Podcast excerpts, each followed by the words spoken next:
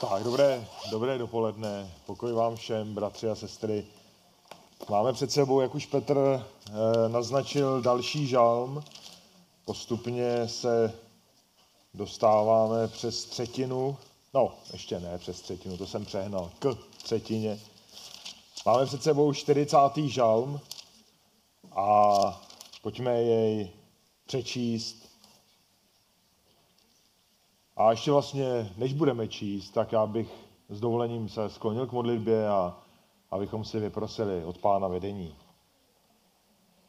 Tak milostivý Bože, děkujeme za tvoji úžasnou péči o nás. Pane, ty se staráš, i když si to nezasloužíme, i když eh, jsme nehodní a stále nás vedeš a ukazuješ nám tu správnou cestu, ukazuješ nám i to, kde nacházíme jistotu, bezpečí, radost. A pane, je to skrze tvé slovo a učíme se o tobě a vedeš nás tím tvým slovem. Tak pane Bože, proto tě chci prosit, aby si otvíral naše srdce, aby tvé slovo do nich dopadalo. Prosím, pane, ať nás mění, přetváří, ať nás vede ke tvé slávě. Pane, prosím, ať nás vede po stezce zbožnosti a ať, pane, ty jsi vyvýšen. Ve jménu Pána Ježíše. Amen. Tak budu číst tedy ze 40. žalmu, nebo celý 40. žalm.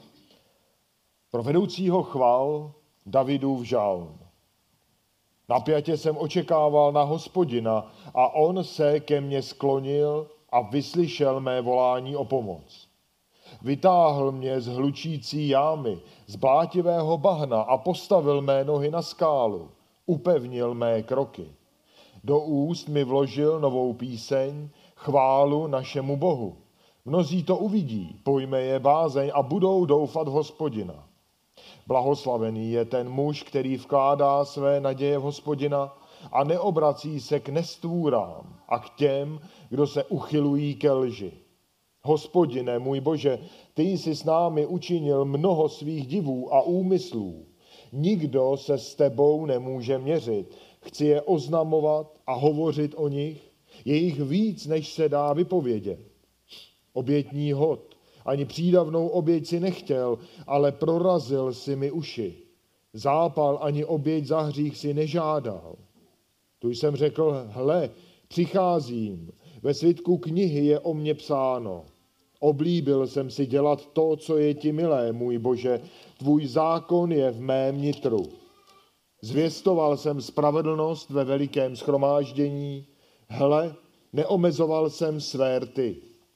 Hospodine, ty to víš. Tvou spravedlnost jsem neukryl uvnitř svého srdce, mluvil jsem o tvé věrnosti a spáse, Nezatajil jsem tvé milosrdenství a tvou pravdu ve velikém schromáždění. Hospodine, ty mi neodepřeš své slitování, kež mě stále střeží tvé milosrdenství a tvá věrnost. Vždyť mě obklopilo tolik zla, že se nedá sečíst. Dostihly mě mé viny, takže nemohu ani vzhlédnout. Je jich víc než vlasů na mé hlavě. Odvaha mě opustila. Kéž mě, hospodine, zatoužíš vysvobodit. Hospodine, pospěš mi na pomoc. Ať se stydí a hanbí všichni, kteří usilují o mou duši a chtějí ji zničit, ať odtáhnou zpět a jsou zahanbeni ti, kdo mi přejí zlo. Kéž se zhrozí své vlastní hanby ti, kdo mi říkají cha, cha. Ať se veselí a radují v tobě všichni, kdo tě hledají. Ti, kdo milují tvou spásu ať říkají stále, veliký je hospodin. Ať jsem chudý a nuzný, panovník na mě myslí. Ty jsi má pomoc a můj vysvoboditel. Můj Bože, neotálej.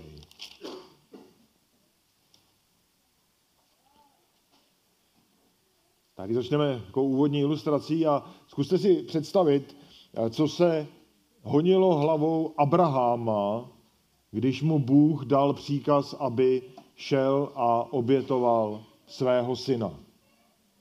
To muselo být určitě velmi složité. Jo, na jedné straně se v něm rvala poslušnost a láska k Bohu a na druhé straně láska k synu, který přece byl naplněním toho božího zaslíbení, které Bůh mu dal. Věřím, že ta noc předtím, než z rána vyrazili na cestu, tak musela být pro něj velmi, velmi těžká. Ale Abraham důvěřoval Bohu a poslechl. Vydal se na cestu a věděl, že Bůh se postará, že Bůh má řešení. A že to zaslíbení, které dostal, platí a bude platit. A postupně získal v Bohu úlevu od té těžkosti, od toho břemene, získal radost. Možná ne hned veselý, jak bychom si třeba někdy představili, ale radost ano. A to veselí nakonec přišlo později. Však ten příběh znáte. A dostáváme se právě k tomu klíči toho dnešního schromáždění. Základní otázka, bratři a sestry, víte, jak si uchováte radost uprostřed těžkých zkoušek? David nás totiž prostřednictvím 40. žalmu učí čtyři kroky, jak udržet radost nebo jak získat radost, pokud ji ztrácíme. Za prvé, první, první krok je, spolehněte na boží vysvobození. Druhý krok, vzdávejte Bohu chválu. Třetí bod je, buďte před Bohem upřímní a poslušní. A čtvrtý krok, proste jej o pomoc. Tak název toho dnešního kázání je krátký, radost na dosah. Tak pojďme, pojďme do toho našeho textu, pojďme si jej vyložit a vysvětlit. Tak ve 40. žalmu se setkáváme s Davidem v průběhu boží záchrany. Vidíme tady úplně nestandardní pořadí v tom žalmu. David nejprve Boha chválí a poté trošku netradičně ho prosí o vysvobození. To pořadí vysvobození, chvála a prozba skutečně není obvyklé, ale můžeme přijmout úvahu, že ta zkouška, kterou procházel, měla dvě fáze. A v té druhé fázi do ní vstoupily i důsledky jeho hříchu. Ale v každém případě tak se David nacházel v těžké situaci, ta situace na něj těžce doléhala, on v podstatě ztrácel naději, ztrácel veškeré své síly, docházel na jejich hranu až možná za ně. Ale důležité je, že vidíme, jak David v průběhu těch těžkostí nabýval ubezpečení a jistoty v Pánu Bohu. Tak pojďme na první bod tohoto kázání a to je verše 2 až 6. Čekejme na boží vysvobození. Tak David pod tíhou té zkoušky napjatě čeká na boží vysvobození. To slovní spojení napjatě jsem očekával, tak popisuje trpělivé a skutečně jako dychtivé očekávání. Jo, něco jako když slíbíte malému dítěti čokoládu, ale to dítě strašně dychtivě ji chce. Jo, touží potom. David teda navíc byl trpělivý, což děti obvykle nebývají těch okolnostech té zkoušky byl David velmi sevřený. On neměl cestu ven, neviděl, kudy, kudy z toho ven. A proto volal o pomoc. Ale musel počkat. Musel počkat na ten boží čas, na ten boží zásah. Ale hospodin jej nepřeslechl, v žádném případě nebyl hluchý, nezapomněl na něj. Čteme, že hospodin se sklonil a vyslyšel Davidovo volání o pomoc. A rázně zakročil. Čteme následně. Vytáhl Davida z toho ohrožení, ohrožení, které David přirovnává k hlučící jámě plné bahna. Jo, prostředí, které můžeme přirovnat k rozbouřenému moři, které pohltí každého, kdo do něj spadne. Jo, prostředí, kde Představte si tonoucího v bažině. Pokud mu nedáte nějakou pevnou větev, tak prostě nemá šanci. Nevy, nedostane se, nevybabrá se z té bažiny. Utone. Hladina se nad ním dříve nebo později zavře. Jo, přesně takhle to David popisoval. Něco, co se na něj lepilo a stahovalo ho. V 69. žalmu David napsal něco eh, podobného. V druhém a čtvrtém verši tak volal, zachraň mě, Bože, vody mi pronikly až k duši, topím se v hlubokém bahně a pevného místa není. Klesám do vodních hlubin, strhává mě proud. Jsem vysílen voláním, hrdlo mám ochraptělé, oči mi slábnou, jak vyhlížím svého Boha. A v obou těch případech Bůh jednal. Jednal včas. Vytáhl Davida, zachránil ho, postavil ho na pevnou půdu, na skálu, upevnil jeho kroky. David mohl volně jít. Vytáhl ho z ohrožení života a dal ho do bezpečného místa, kde byl mimo nebezpečí. Tak Bůh způsobil mocnou záchranu a to v Davidových ústech vyvolalo touhu Boha chválit. Dokonce v jeho ústech vznikla nová píseň. V případě Davida se možná ani nedivíme s tím počtem žálmů, kolik napsal. Ale Bůh vložil do jeho úst novou chválu. Ta úleva, která eh, přišla do jeho srdce, tak vyvolala chválu tomu, kdo to způsobil, Pánu Bohu. A tenhle ten hospodinův čin záchrany tak měl i ten účel, aby i v dalších vzbudil bázeň a aby i oni na základě toho Davidova příkladu vložili svou naději a své doufání v něj, v hospodina. A pak zase zejde opět Bohu další chvála a sláva. A David potvrzuje, že kdo vkládá své naděje do hospodina, tak nám říká, že je v tom pátém verši, že je blahoslavený. To znamená, že je příjemcem velikého požehnání, dobra, že je o něj v podstatě jemu blaze. Jo, proto takový člověk, jak čteme dále, se neobrací k nějakým nestvůrám, protože nemá k tomu důvod. Jo, to slovo nestvůra, tak obecně v hebrejštině vyžaduje, teda vyžaduje, vyjadřuje eh, označení nepřátelských mocností. A častokrát se používá v kontextu jednak falešných bohů, to je jeden kontext, těch různých okolních národů, dále i třeba Rudého moře, které také bylo chápáno jako nepřátelské, a nebo také Egypta, jakožto tehdejšího nepřítele izraelského národa. Ale zároveň to slovo nestvůra, eh, to hebrejské tedy, tak popisuje člověka, který je domýšlivý, který je spupný a který pak i v té své píše následuje ty falešné bohy, ty marnosti. A vlastně pak v té své píše propadá té lži, kterou ty falešné, falešní bozy představují. A tak falešný Bůh není nic jiného než podvod. Je to v podstatě lež. Nic nedokáže, ale jenom slibuje. Ale my tady přesně v tom kontrastu, v té pasáži čteme, že hospodin je úplně jiný. Hospodin koná divy.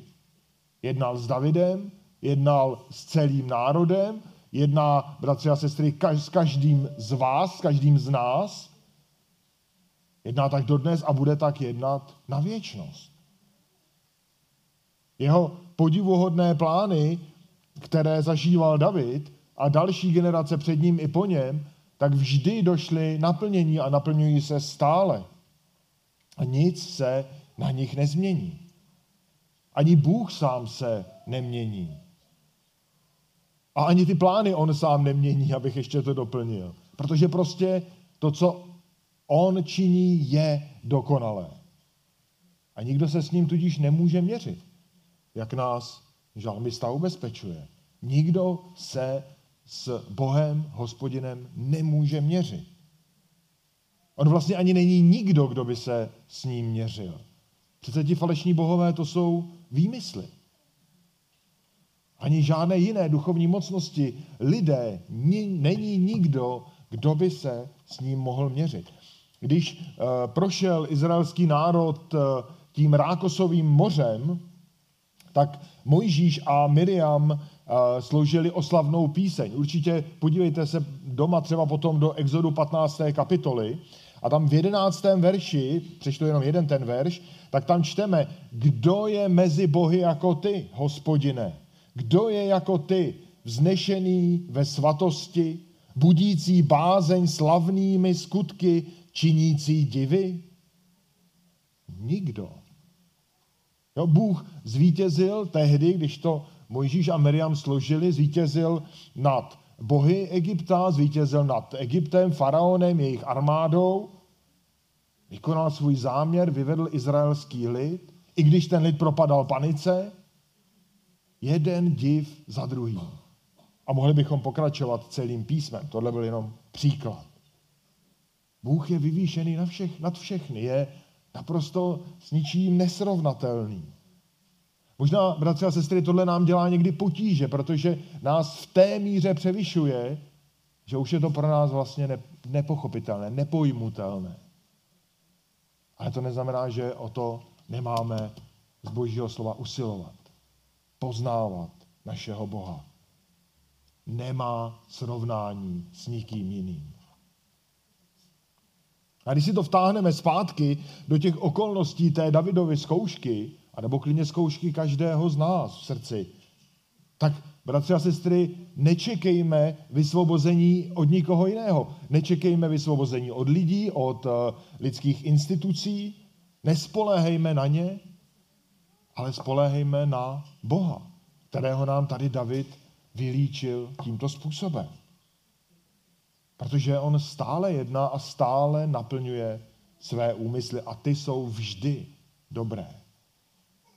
O co víc, Bůh má přehled o našich životech, tak jako věděl přesně, kdy má zasáhnout v tom Davidově trápení, tak stejně zasahuje v našich. Proto čekejme na boží vysvobození ze zkoušky a v průběhu toho čekání, druhý bod, uctívejme Boha upřímně a poslušně. Verše 7 až 11. Uctívejme Boha upřímně a poslušně. Tak jakákoliv chvála Bohu, o které David předtím mluvil, tak musí začít upřímným přístupem k Pánu Bohu. O tom hovoří ten sedmý verš, který tam uh, jmenuje, taková trošku rekapitulace, několik případů, uh, příkladů různých obětí, které byly tehdy předepsány. Jo, když se stručně, stručně projdeme, tak obětní hod hovoří o té krvavé zvířecí oběti, která byla přinášena ke smíření hříchu, jo, odvrácení božího hněvu. Máme tam přídavnou oběť, to byl dobrovolný dar Bohu, jídlo, zvíře.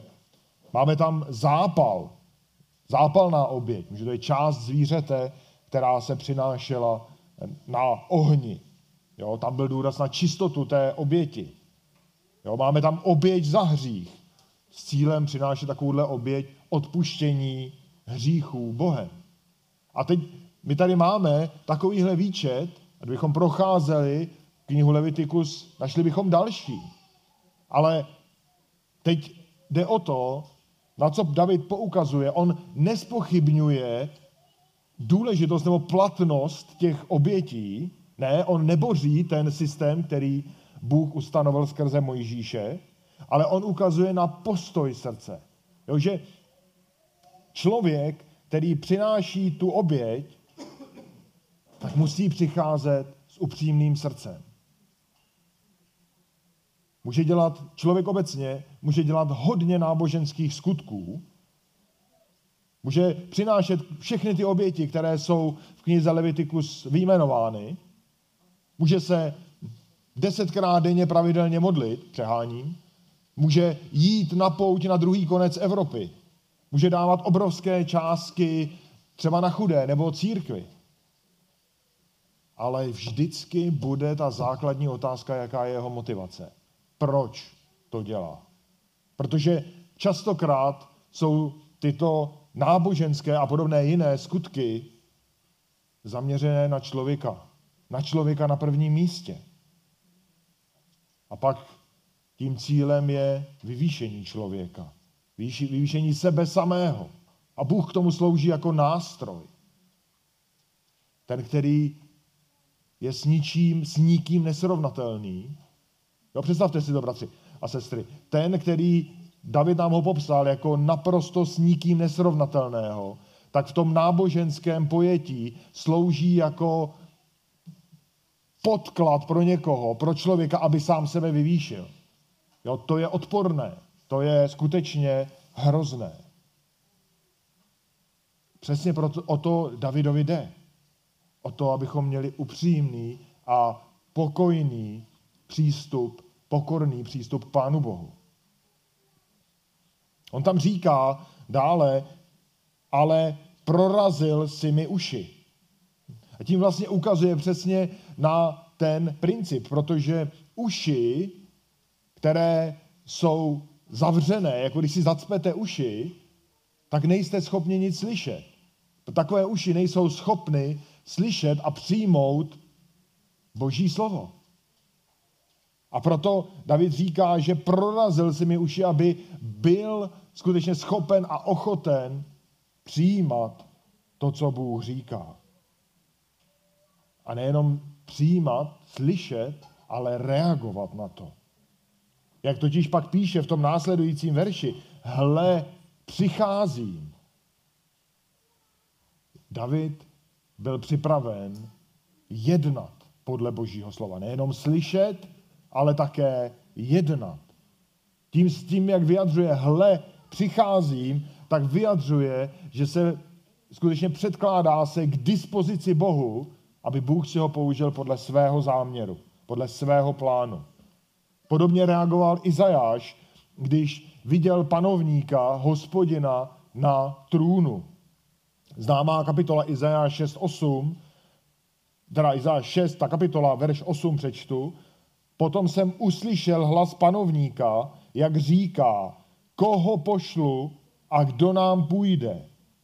Izajáš řekl, řekl jsem, zde jsem, pošli mne.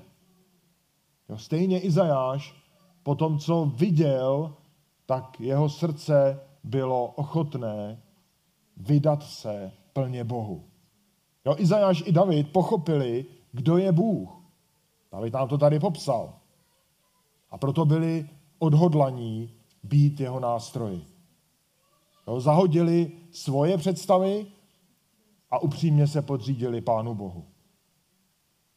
Což ale neznamenalo, že by se jim v ten moment životy zjednodušily. To v žádném případě. Na životech proroků vidíme spíš, že naopak. Nakonec na Davidově životě je taktéž. Technicky to bezprostředně pro Davida, jakožto krále nad Izraelem, znamenalo podřídit se tomu, co zákon od něj jakožto od krále požadoval. Jo, dostáváme se k tomu konkrétnímu, co je po něm žádáno. v 17. kapitole knize Deuteronomium ve verších 14 až 20, nebudeme je bohužel číst všechny, ale čteme, co Bůh řekl Mojžíšovi, aby nastavil pravidla pro budoucího izraelského krále. A přesně na to David právě odkazuje, když píše ve svitku knihy je o mně psáno. On věděl jako král, ups, pardon, tak, omlouvám se, nějaké drobné technické potíže tady. Tak.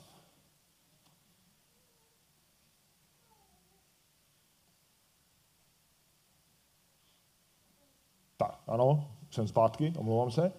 Jo. Uh, jo, to je přesně to, co, na co poukazoval David, když odkazoval těmi slovy ve svitku knihy je o mě napsáno. Například Mojžíš tam napsal, aspoň dva verše si přečteme, Deuteronomium 17, 18 a 19. verš. Až usedne na svůj královský trůn, ať si před lévýskými kněžími napíše do knihy opis tohoto zákona. Ať je u něj a ať si v něm čte po všechny dny svého života, aby se naučil bát hospodina, svého Boha, zachovávat všechna slova tohoto zákona a toto ustanovení a plnit je. To je jenom část těch požadavků, které boží slovo kladlo na krále Davida.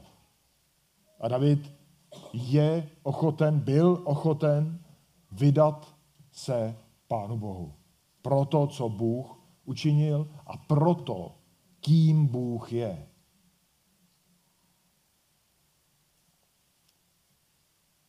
A čteme dále v devátém verši, že David měl oblibu. Měl v oblibě činit to, co je Bohu milé. Jinými slovy, David si oblíbil poslušnost Pánu Bohu. Boží zákon měl ve svém nitru, ve svém, ve svém srdci. Jo? To, co si podle toho Mojžíšova zápisu napsal, ten opis zákona, tak neležel někde eh, v zaprášené královské knihovně, ale měl jej při ruce a četl z něj a učil se z něj. Ale David byl hříšný. Víme to. Nakonec Tome Žalmu to také říká. A on nedosahoval svou podřízeností a poslušností a oddaností toho božího standardu. Nedosahoval. A autor listu židům cituje tyto verše, ten sedmý až devátý verš z tohoto žalmu a ukazuje nám na toho, kdo dokonale naplnil toto boží povolání. Ukazuje nám na pokorného služebníka, krále bez jediného hříchu, Pána Ježíše Krista. Já přečtu z, toho z té desáté kapitoly verše 6 až, pardon, 5 až 9. Když tedy vchází do světa, praví, oběť a obětní dar si nechtěl, připravil si mi však tělo. Nelíbily se ti celopaly a oběti za hřích? Tehdy jsem řekl, hle, tu jsem, v svitku knihy je napsáno o mně, abych vykonal Bože tvou vůli. Když napřed říká, oběti a obětní dary a celopaly a oběti za hřích si nechtěl, ani se ti nelíbily.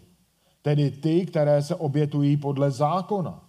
Potom řekl, hle tu jsem, abych vykonal Bože tvou vůli. To první ruší, aby ustanovil to druhé. A tady máme krále, který dokonale naplnil to, o co se David snažil. Možná vás tam zarazí v té pasáži drobné rozdíly proti tomu našemu textu, nebo minimálně tedy jeden. Ten text z listu židům uvádí spojení připravil si mi však tělo. Ale to v tom původním textu není a nahrazuje právě to prorazil si mi uši. A je to tím, že autor listu židům cituje z řeckého překladu starého zákona a ti překladatelé tehdy vzali ten význam, zachovali ho, ale vyjádřili ho jiným způsobem, aby to bylo blízké tehdejším řeckým čtenářům. A oni vlastně použili takového obratu, kdy část těla, uši, vlastně slouží jako zástupce toho celého, toho celku, tedy toho těla. Tedy uši, které symbolizují podřízenost, protože mají přijímat Boží slovo, tak v tomhle smyslu podřízenosti pán Ježíš potřeboval celé tělo, aby mohl přinést oběť, dokonalou oběť v poslušnosti pánu Bohu. A aby tím právě dokonale naplnil to, o čem David psal. Ale my samozřejmě jsme hříšní jako David. Jsme.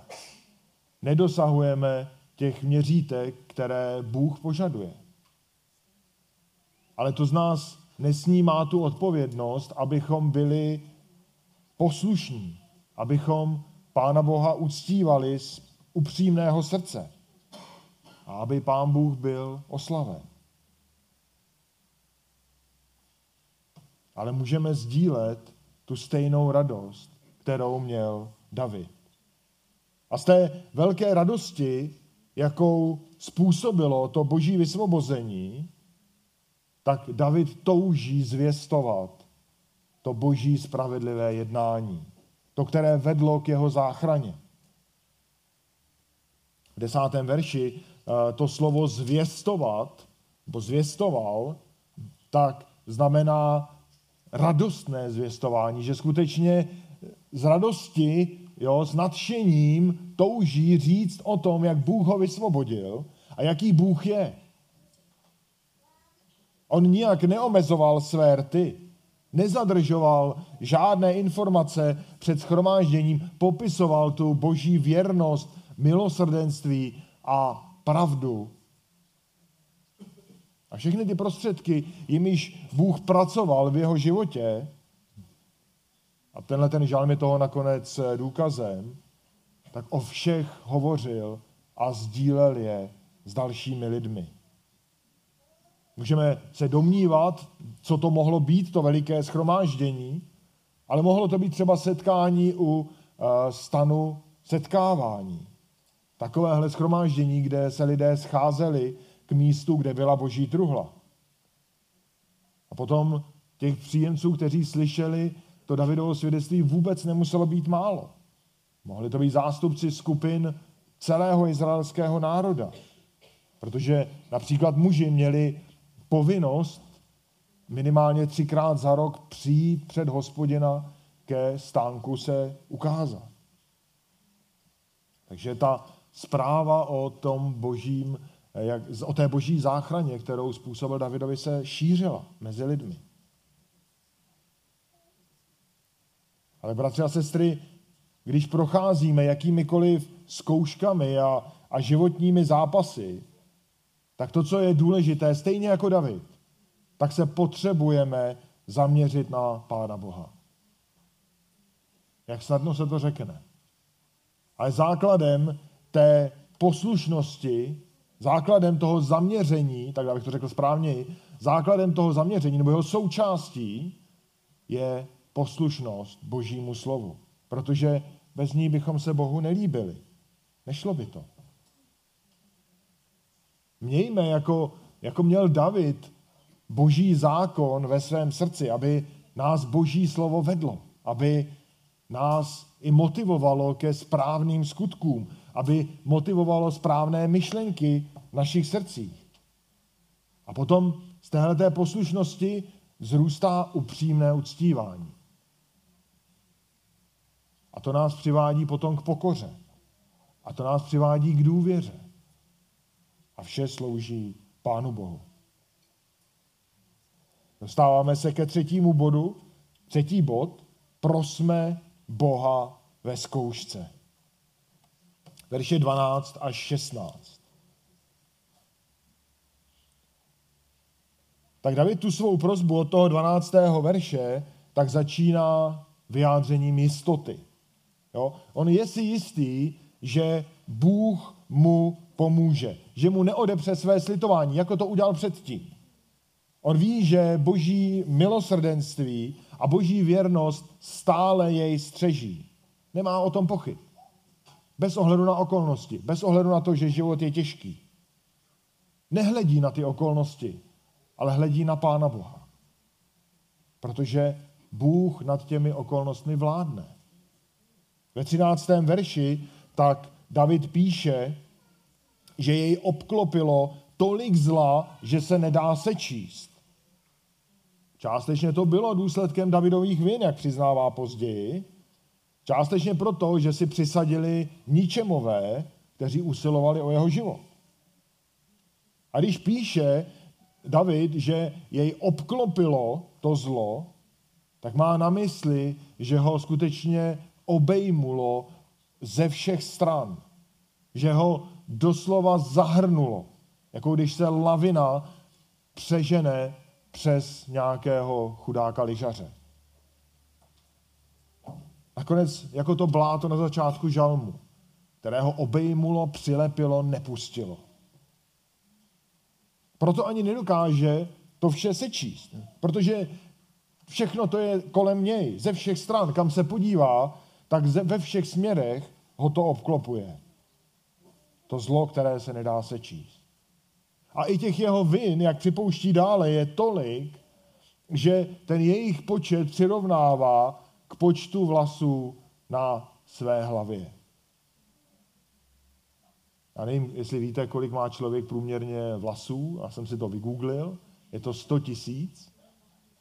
Ale bratři a sestry, já jsem si zcela jistý, minimálně za sebe, že těch vin je daleko víc u mě, než 100 tisíc. Že myslím, že ten Davidův příměr je ještě pokulhávající. A to je přesně ten důvod, proč on skutečně pociťuje tu velkou tíži té viny i těch okolností, toho tlaku těch nepřátel, tlačí ho to k zemi, že nedokáže ani vzhlédnout. Odvaha, jak čteme, ho opustila, byl úplně na konci svých duchovních sil. Doslova jeho srdce ho opustilo. Nebyl bez viny. Nebyl. Nikdo z nás není. Ale to, co je důležité, je, že David vyznává. Jo? A že, že chápe, že ta zkouška, kterou prochází, tak je v nějaké míře způsobená důsledky těch jeho vin. A hlavně je, že vyznává, že utíká k Bohu s prozbou ve 14. verši. A ta prozba je nakonec velmi prostá. Bože, prosím, vysvoboď mě. Prosím, rychle mi pomoz. Jo, je to skutečně volání z hlouby zoufalství. Člověka, který ví, že sám nic nezvládne. A proto se obrací k tomu, který vládne nade vším. Součástí té prozby potom v 15. a 16. verši je i prozba k zahanbení těch ničemů. Těch, kteří přikládali pod kotel toho Davidova trápení. Tam ve třech spojeních prosí různými způsoby za jejich zahanbení. Já vemu to stručně, aby byli zahanbeni, aby byli zklamáni důsledky toho svého jednání, aby ti, kdo usilovali o jeho život, aby byli poníženi, ti, kdo přejí mu zlo, a aby byli zrujnováni doslova hanbou, ti, kdo se mu vysmívají. Ale byť, když to čteme, tak by se nám to zdálo jako příkré, tvrdé, ale, ale není, to, není to tak. Davidovi nejde o pomstu. Jo? On netouží po krvi nepřátel, jako ti nepřátelé toužili po jeho krvi. Nikoli. On chce, aby poznali to zlo, které způsobili, aby viděli ty důsledky a styděli se. Ideálně, aby činili pokání. A my svatí, je to tak, že někdy ty těžké zkoušky, které zažíváme, začínají u nás. Začínají v důsledku našich vin a hříchů a dopadají na nás prostřednictvím zkoušky. A pokud to tak je, tohle si musíme vždycky, bratři a sestry, přiznat, pokud taková situace nastává. Neříkám, že to tak je vždycky. Ne. Někdy ale ano. A to nás právě vrací k tomu, co David napsal v tom devátém verši. Oblíbil jsem si dělat to, co je ti milé, můj Bože. Mějme stejnou touhu po poslušnosti k Bohu. Mějme stejnou touhu po životě ve spravedlnosti. Prakticky tím předejdeme mnoha těžkostem. Ale má to i další důsledky. A poštol Petr napsal ve svém prvním listě ve druhé kapitole, 11. a 12. verši, Milovaní, prosím vás jako cizince a příchozí, zdržujte se tělesných žádostí, které vedou boj proti duši, veďte dobrý způsob života mezi pohany, aby v tom, v čem vás pomlouvají jako zločince, uviděli vaše dobré skutky a oslavili, a oslavili Boha v den navštívení. Takže jde i o to, jaké vlastně svědectví svým životem šíříme. Co vidí lidé okolo nás v našich životech. A úžasné je, že ano, jsme hříšní a častokrát si věci způsobujeme, problémy způsobujeme sami, ale máme daný směr, máme danou jistotu, máme dané odpuštění hříchů skrze oběť našeho spasitele. My vlastně ani nemusíme pochybovat. Vše, co potřebujeme, je dáno. To je úžasné.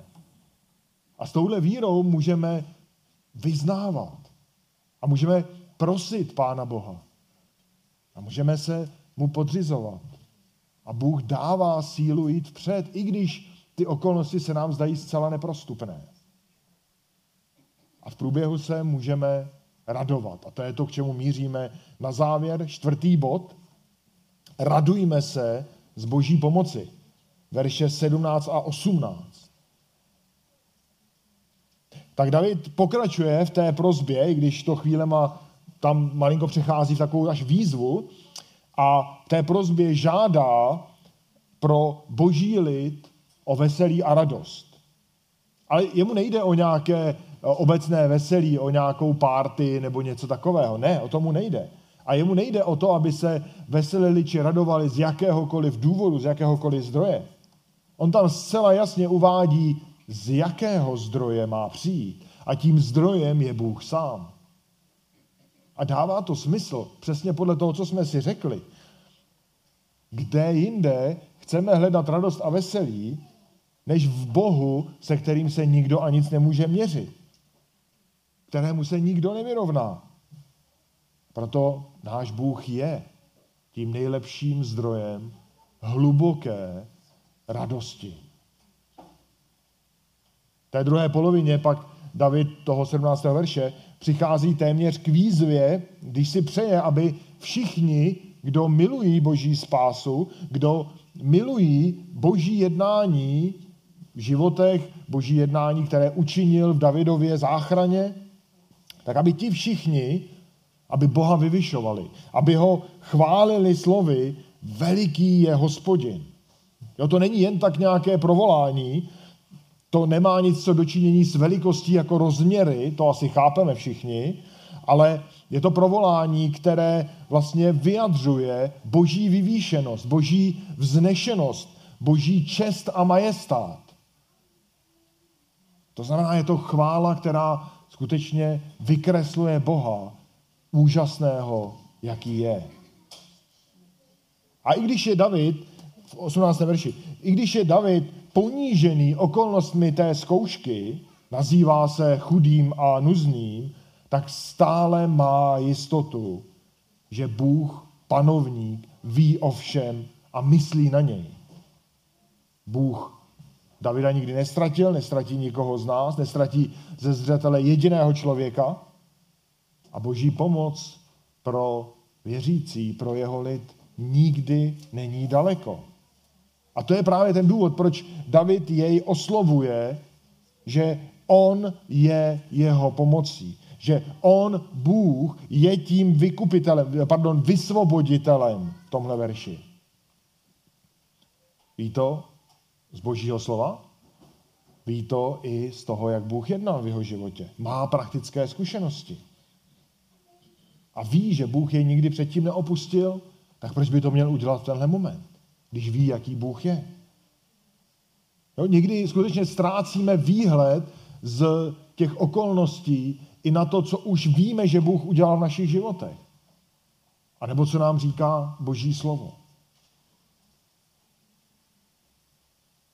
tím více pak stotožňujeme s tou poslední větou tohoto žalmu, kdy David prosí, aby Bůh své jednání nezdržoval, aby jednal včas, aby neotálel. Ale Bůh rozhodně nikdy neotálí. My víme, že Bůh pomáhá svému lidu a v tom máme jistotu a v tom máme i zdroj té radosti. Že vlastně nejsme necháni na pospas okolnostem té zkoušky a i když s ní procházíme, tak jen a právě díky Bohu tu radost můžeme mít. A důležité je, že když zejména tu radost ztrácíme, že ji máme na dosah ruky. Že je v Bohu, který nám je na blízku. A není pak ničím otřesitelná, protože a vracím se zpátky, je zakotvená v Pánu Bohu. Tak pojďme si ještě zhrnout toto kázání a dát si pár aplikací. Tak v té úvodní ilustraci, tam jsme si připomněli ten Abrahamův zápas při rozhodování o obětování jeho syna. A Abraham procházel těžkou zkouškou, David v okolnostech toho žalmu procházel těžkou zkouškou. A myslím, že je dobře, že my ani nevíme, za jakých okolností ta, eh, ten žalm vznikl, protože to, co je důležité, jak pro Abraháma, tak pro Davida, tak pro každého z nás, když procházíme našimi zkouškami, je ten princip. Ten princip, když bojujeme se strachem, když bojujeme s nemocemi, když uh, někteří z vás hledáte práci, řešíte konflikty, spory v manželství, dokonce důsledky rozpadu manželství a tak dále a tak dále. Každá ta zkouška je jiná. Ano, má jiný průběh, jiné okolnosti. I když se sobě nepodobají, tak Bůh nám dává univerzální nástroj, jak můžeme tím procházet a jak můžeme stále držet a obnovovat svoji radost. A to je, bratři a sestry, to je poklad, který lidé ve světě nemají. A hledají ho. Jo, jenom mimochodem si zkuste vygooglit nebo zjistit, jak se zvýšila spotřeba různých psychofarmak za 25 let. Šestinásobně. Protože lidé nejsou spokojení, nemají radost, jsou zmatení, zlomení. A tady Bůh dává svému lidu jasný a zřejmý plán. A ten boží plán, v zásadě schrnu to, co jsme si řekli, tak začíná tím, že každý, kdo v něj věří, je trpělivý. Boží slovo nás vede k trpělivosti a čekání na boží řešení, tak jako David čekal. A na té správné cestě nás vede upřímné uctívání Pána Boha, protože i tím vlastně upevňujeme to své srdce zakotvené v něm. Dále nezbytnou součástí po té cestě je poslušnost. Protože když budeme v průběhu zkoušky neposlušní, tak budeme jenom hromadit ty důsledky svých vin. A bude to vést k většímu a většímu zmatku a pocitům viny. Ale radost se bude vytrácet. A klíčové vlastně v celém tom postupu je, že se neobejdeme bez modlitby kdy skutečně udržujeme s Pánem Bohem ten kontakt tím, že mu předkládáme své prozby a chválíme jej a děkujeme za to, co on činí. A to jsou takové, řekněme, velmi stručně základní body božího plánu pro to, abychom získávali radost ve zkouškách. Tak, jak nám jej David předložil ve 40. žalmu. Ale my si musíme uvědomit, bratři a sestry, a říkáme to často, že ano, je fajn mít plán, boží slovo nám jej dává, ale my si musíme uvědomit, že sami to nezvládneme. Proto musíme skutečně se upnout ve víře na něj. A musíme mu i důvěřovat to, že nás tím vším provede a uschopní k tomu, abychom mohli dělat, co nám Boží slovo říká. Musíme se podřídit Bohu, musíme spolehnout na něj a v průběhu toho celého zápasu tak musíme mít na zřeteli boží slávu. Protože on, aby to vše bylo možné, tak vydal za nás svého syna. A ten, o kterém v listu židům píše autor, citující tenhle ten žalm, tak přinesl dokonalou oběť. Zaplatil dokonale za naše hříchy. A to je všech, to je základ toho, že když do něj vložíte svou víru a pokoříte se před ní, tak můžete mít radost i tam, kde ji svět naprosto nemá. Tato radost a jistota v Bohu je přístupná každému. Každému, kdo uvěřil v tohoto spasitele, Pána Ježíše Krista. Takéž vás, bratři a sestry, provází radost v průběhu všech vašich zkoušek, zápasů, těžkostí a kež vás to vede ke chvále našemu spasiteli a pánu. Amen. Tak milostivý Bože, děkujeme za tvoji úžasnou péči, děkujeme za slova tohoto žalmu, která uh, napsal David z hlouby tísně, kterou procházel a kterou ty si ho, Bože, provedl. To nebylo tak, že by to David vybojoval, ale, ale on musel na konci svých sil spolehnout na tebe. A pane Bože, o to stejně prosím za nás, abychom i my uh, spolehali na tebe, důvěřovali ti, předávali ti vše a čekali na tvé vedení a radovali se z toho, jak ty pracuješ. Pane, prosím, aby naše srdce byla měkká, pokorná a prosím, pane, aby eh, i tím byla připravená stát se, eh, abychom my se stali tvými nástroji, abychom se skutečně stali těmi, kteří eh, tě následují a jsou ti poslušní a, a ty si nás můžeš používat potom. Tak pane, za to prosím a, a děkuji. A je to úžasné, že vlastně můžeme oboje prosit i děkovat tebe a k tobě, náš milovaný Bože. Ve jménu Pána Ježíše. Amen.